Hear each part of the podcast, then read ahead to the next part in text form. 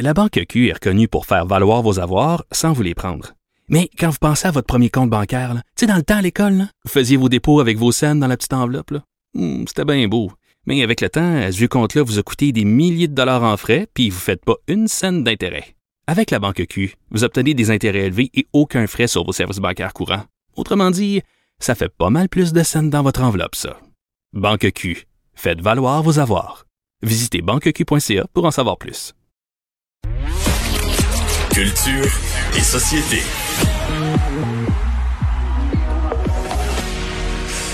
C'est Élise Jeté, productrice de contenu, qui est là euh, aujourd'hui. Bonjour Élise. Bonjour Mario, j'ai pas fait mes impôts encore. Euh, J'écoutais ce que tu disais, puis euh, moi, c'est pas fait, puis ma chemise est un petit peu en désordre. Ouais, c'est bon, parce que, parce que si tes papiers d'impôt sont éparpillés à 17 places dans la maison, là, je t'annonce un mal de tête. là. Je t'annonce, puis je t'annonce, je t'annonce que t'auras jamais le goût de commencer à chercher tout ça, puis tout ça, dans c'est bien plate. Et C'est juste une parenthèse pour dire qu'Anaïs a un tout petit problème de santé, rien de grave, euh, mais qui euh, l'empêche d'être là cette semaine. C'est pour ça que, parce que les gens doivent se dire, ouais, à chaque journée, c'est des nouvelles personnes. Toi, avec toi, Élise, c'est la deuxième fois. On est content de te parler. Et on en a une grosse nouvelle aujourd'hui, là, dont tout le Québec parle, le décès de M. Michel Louvain. Oui, et tout le monde en a parlé déjà euh, aujourd'hui, mais j'avais quand même envie de- d'en rajouter encore un petit peu, un petit grain de sel. un- Mais ça m'intéresse parce que toi, tu es jeune, là. Toi, tu es très jeune. Donc, euh, comment tu euh, comment ta génération voit Michel Louvain?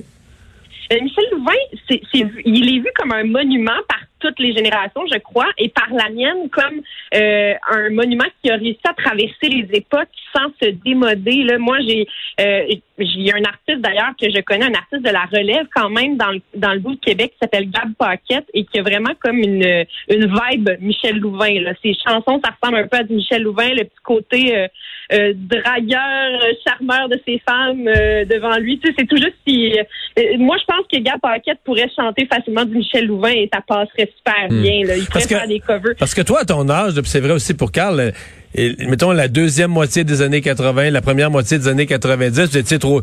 Au moment où Michel Louvain, là, les humoristes, là, passaient dessus, là, tu comprends? Les, les, les, les comme on dit, là, les, les roues de tracteur d'en face. Les humoristes, là, c'était le gars de qui rire et tout ça. Euh, vous avez pas connu ça, là, tu sais. Lui est toujours resté.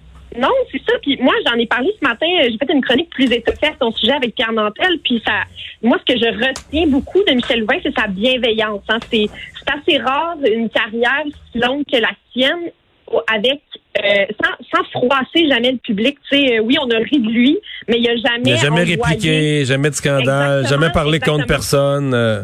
C'est ça. C'est pas. Il y, a- rien de malin dans cet être-là, et je pense que c'est ça qui va persister comme image de lui. Et le sourire de Michel Lou- Louvain, moi, je le trouve. Je trouve que c'est un sourire qui est marquant. De toutes ses dents, lorsqu'il souriait, c'était vraiment comme un, sourire qui venait chercher les gens.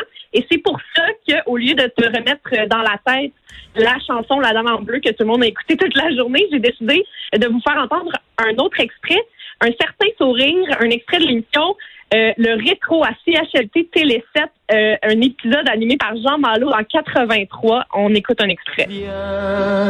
d'avoir aimé un certain sourire. Fait-il rester des jours merveilleux de printemps,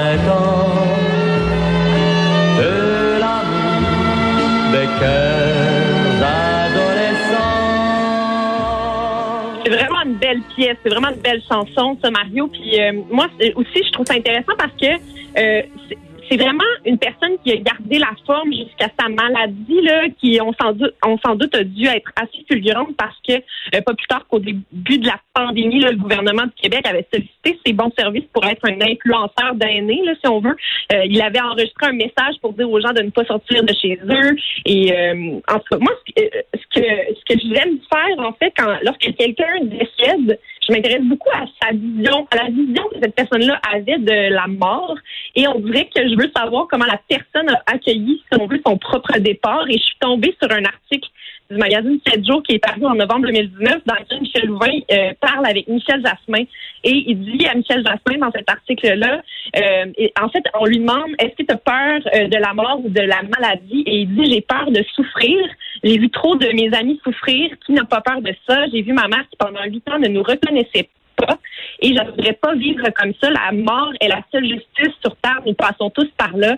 Nous allons tous un jour et subitement euh, vivre et ensuite ce sera terminé. Puis je trouvais que c'était vraiment Ouais. une belle façon euh, sereine de voir la- la- une réponse avec beaucoup de sérénité. Puis ça peut donner un baume à ses proches étant donné que son cancer Hmm. est arrivé subitement. Puis j'ai pas l'impression qu'il a vécu une quelconque forme d'agonie là, vers la Non, je pense que ça a été, euh, pour le meilleur et pour le pire, là, ça a été assez, euh, assez rapide. Il a toujours Exact. eu des, euh, des fans très actifs et très amoureux de lui, Michel Louvain. J'ai souvenir de, de ses présences au Festival d'été à Québec il y a plusieurs années, au Carré de Jouville.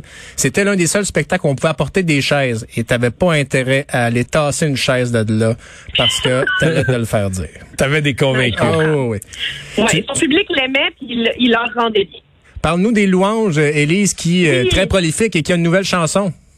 Oui, une nouvelle chanson qui est sortie euh, aujourd'hui, euh, à minuit cette nuit, c'est sorti. L'auteur, compositeur, interprète Vincent Roberge et Les Louanges. Il a fait paraître donc cette chanson très estivale. Euh, on se rappelle que les forces se sont tournés vers lui, notamment parce qu'il a fait partie de la courte liste du prestigieux prix Polaris en 2019. Et sa nouvelle euh, chanson s'appelle Pigeon. Je vous laisse l'écouter. C'est super bon. J'enverrai une carte ou bien j'enverrai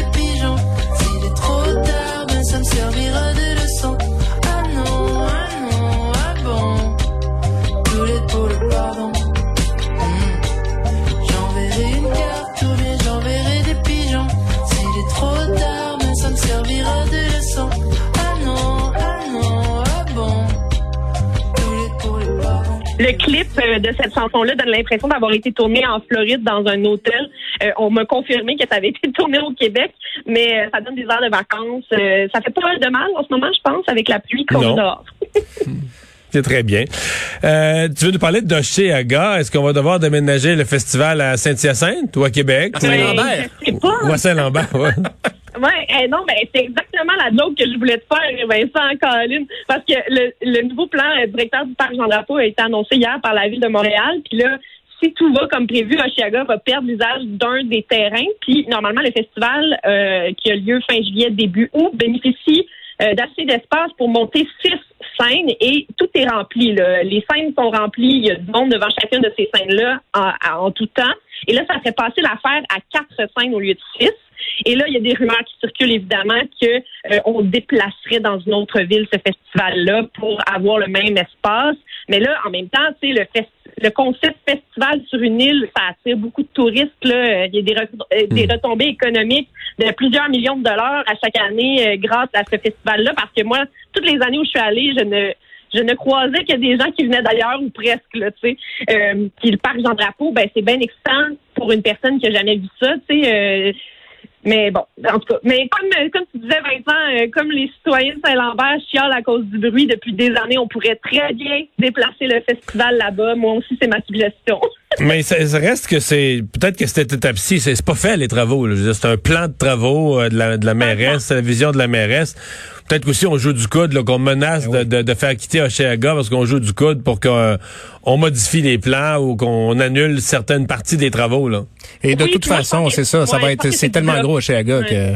Que. Ouais, c'est ça. Ça, c'est- ça se peut très bien que ce soit du bluff, puis c'est un petit jeu là pour essayer de justement euh, retirer le meilleur de cette euh, discussion-là. Puis, euh, tu sais, euh, les, les villes qui ont été soumises là, comme Laval, Oka, là, ça c'est c'est ce qui a été dit. là, Peut-être Mont-Tremblant aussi, mais tu sais, ça n'a pas de bon Ben, sens. au cas, au cas, ça serait parfait. Il va y avoir un casino juste à côté à Kanesatake. euh, Ouais, mais tu sais, moi je me, je me disais, moi j'ai déjà vu l'état, euh, l'état des gens qui vont à Oshiaga. C'est pas la même crowd.